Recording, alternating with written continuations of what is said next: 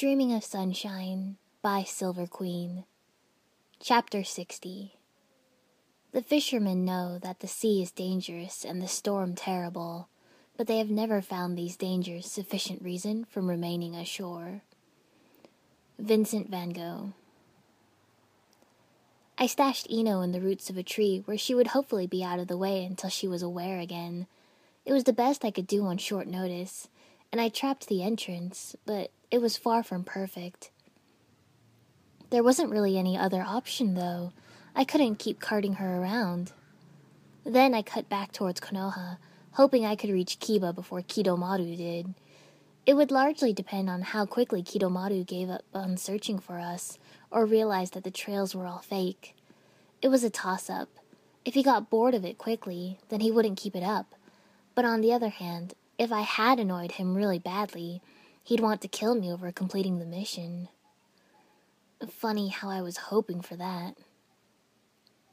I leapt through the trees, calculating the distance that the fight had taken us, the direction Kiba had gone, and his speed to come up with a likely intercept vector. Depending on how fast Kidomaru was, how long it took him to turn back, well, I might get there first. Kiba had managed to cover a surprising amount of distance, and I had to pace myself in running, or I'd be of no use by the time I got there. It was frustrating, with a side order of panic, because if we lost Sasuke. Not going to happen, I thought firmly. We're not going to lose anyone. I breathed in and out, and the last pulse of adrenaline settled as I fell into the measured pace that would let you run all day. It was a little odd being alone after heading out with a partner and group. It left me feeling tense, anxious, knowing there were enemies out there and I had no one to watch my back. Shit, Kiba cursed through the calm. It was a little fuzzy, so it was probably coming through Sasuke's microphone rather than a deliberate activation. Almost there, Kiba, I said, estimating how much further ahead he was. I'd found his trail, and while I wasn't exactly a tracker, he wasn't being stealthy either. I could hear scuffling, but there were no shouts or cries of pain. That was. well, probably a good sign. I put on a burst of speed, bounding through the trees and zeroing in on Kiba's chakra. I knew something was wrong when I couldn't sense Kidomaru, but there was someone there. Or something, rather, as I got close enough to see the giant spider. Giant as in the size of a horse, rather than your regular giant spiders. Ugh, was my first thought. Then, summon. Of course he has a summon. There was no sign of Sasuke's barrel either, which added up to a not so pretty picture. First problem first, I thought, hanging back to take in the scene. The spider was high in the trees, supported easily on a thick strand of web about as thick as my wrist. That wouldn't have been enough to protect it, but it was highly mobile, swinging to a new position every time it was attacked, and letting loose a rain of freshly hatched spiderlings that were about as big as Akamaru normally was. Akamaru and Kiba were both in their beast human clone, and even I couldn't tell them apart. Actually, there was some kind of chakra bond between them, which only made more sense the longer I thought about it. How else did they merge characteristics like that otherwise? No wonder the Inuzuka were so attached to their dogs. They were fighting well, but the smaller spiders were leaving trails of sticky web everywhere and just kept converging, no matter how many of them they fought off. Sooner or later, they'd step on something and get stuck, and then it would only be a matter of time before they ended up cocooned in silk. Given the vast number of them, I was doubtful that shadow possession would be helpful. It was possible to contain multiple targets, but there was a marked difference between ten and a hundred and with my chakra running low, I wouldn't be able to hold it long even if I did manage to catch them. But the smaller spiders were coming from the larger one, which meant it was the anchor for the summoning jutsu. Get rid of that, and you got rid of them. I cast another look down at Kiba and Akamaru before tucking my fingers into my weapons pouch and spooling out lengths of ninja wire. Shuriken jutsu and ninja wire were incredibly overlooked skills, I thought idly, as my shuriken arched through the air, trailing wire behind them. The fingers of my offhand clamped down on the wire, chakra holding and protecting the skin from the razor edge. The shuriken reached the end of their freedom and curved, pulling back and winding around and around. Gotcha. I held backwards, taking the slack out of the line, and the spider made a squealing sound as its legs were compressed together. Kiba! I shouted. The two of them gathered themselves and jumped, twisting free of the massive spiders on the ground and into a spin. Fang over fang! They drilled through the air, curving around until they crashed into the spider, equal force on opposite sides. I admired the position and timing of it, even as the force of the attack caused the trees to shake.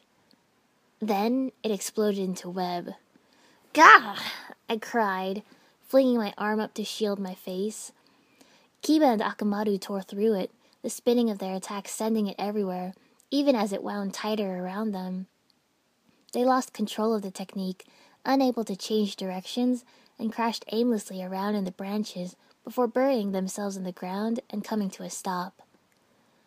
I blinked, shook my hair out of my eyes, scanned the clearing to double check that everything was gone, and jumped after them. Have a nice trip? I sardonically asked Kiba's foot, where it was kicking half heartedly out of the ground. He made a muffled sound in reply that I chose to translate as, Please help me. His foot kicked again, and I gripped his ankle and hauled him backwards, a shower of dirt and debris, and Kiba half wrapped like a cocoon. I snickered. Comfortable? He gave me a disgruntled glare. Where's Akamaru? Akamaru, having released his beast human clone form, had had much better luck wiggling out of his bindings. He barked once in reassurance.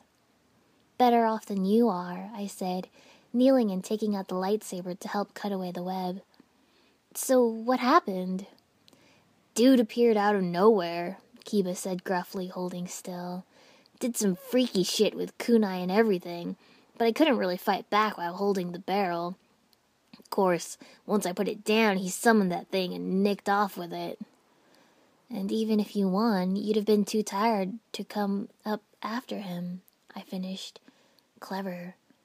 Of course, that assumed he hadn't been able to just take Kiba out right away. Was he still transformed? Kiba frowned. Actually, no. He wasn't doing that weird black ink thing either. That important? I shrugged. It means there's at least a time or usage limit to the curse mark. That's good news. Hallelujah. At least something is good. He grimaced and stood up, shaking as much dirt off as he could. Ready to go after him? I asked, standing and stretching. Everything was starting to ache now that I had a moment to breathe, but it was all minor injuries. Whenever you are, Kiba said with an assessing glance. His gaze lingered on my neck for a second, but the cut had clotted up and was no longer bleeding. He scooped up Akamaru and tucked him into his jacket. I nodded. Lead the way, then. The faster we catch up to him, the better. Them in possession of Sasuke was bad, but we were still at an advantage. They were separated. We were a hell of a lot closer to Konoha than to Sound. Kiba and I weren't far behind Kidomaru. We could still turn this into a victory. Kiba led, jumping back to the spider mess, presumably to get a scent trail before taking off at an angle. I followed easily, trusting Kiba to be able to track our target. Well, Kiba said, breaking the silence as we bounced through the trees. I tell you what, I'm not gonna let Shino know I just killed a giant spider. The unexpectedness of the comment caused me to snort. Afraid he'll smother you in your sleep? Nah, just make me feel like a horrible, heartless person, he grinned. It's just as bad as making Hinata upset. And Kurenai sensei backs them both up, he shook his head. Like you've never hit them with the puppy eyes, I bantered back. You'd think you'd be safe with spiders, though. Arachnids eat insects and all that. Well, most of them. He shrugged. I just don't want to risk it. He wasn't really serious about it. It wasn't like it was something we could leave out of the report anyway. Shino was the ninja enough to understand that an enemy was an enemy, no matter what they looked like. But the joke was relaxing. I smirked. So what? You pinned it down and then me and Akamaru hit it with a fang over fang? Kiba barked a startled laugh. Yeah, let's go with that. Can't deny Akamaru the glory, right? Exactly. And no one can be angry at him. It's a win-win situation. Akamaru barked happily, sticking his head out of Kiba's jacket. He didn't look any worse for wear, and I was glad about that. I took a deep breath and let it out slowly. Okay, so a rundown of abilities. Summons, obviously. You've seen the webs. Super strong, sticky, and infused with chakra. They're beyond our ability to break with brute force. He seems to be able to manufacture weapons through a second type of secretion, the gold one, with a preference for projectiles, kunai, arrows, that kind of thing. I did wonder, Kiba said, trailing off. I mean, anytime you see non standard equipment, it usually means something. Right. He can also use that one as a form of armor, coating it over his body. I don't know what it would take to damage it, but he shook off a couple of explosions. The kunai it had made had acted like kunai, meaning it probably had equivalent strength of metal, otherwise they would have broken or shattered when blocked by real metal. They hadn't. Kiba frowned. Akamaru and I have been working on a new move, he said. It'll tear through pretty much anything, but we won't be much good for anything else afterwards. It kinda takes a lot out of us. I nodded thoughtfully. All right. So we have to make sure it works if we use it. I hesitated, then added, I threw pretty much everything at him. I don't know if we really have many options. Given that he's in possession of Sasuke, I think taking him out is probably the priority. And we'll just have to hope that the others have better luck at capturing their targets. Because if it came down to blowing the mission and letting him get away with Sasuke, I knew which option I was going to take. Works for me, Kiba said with a nod.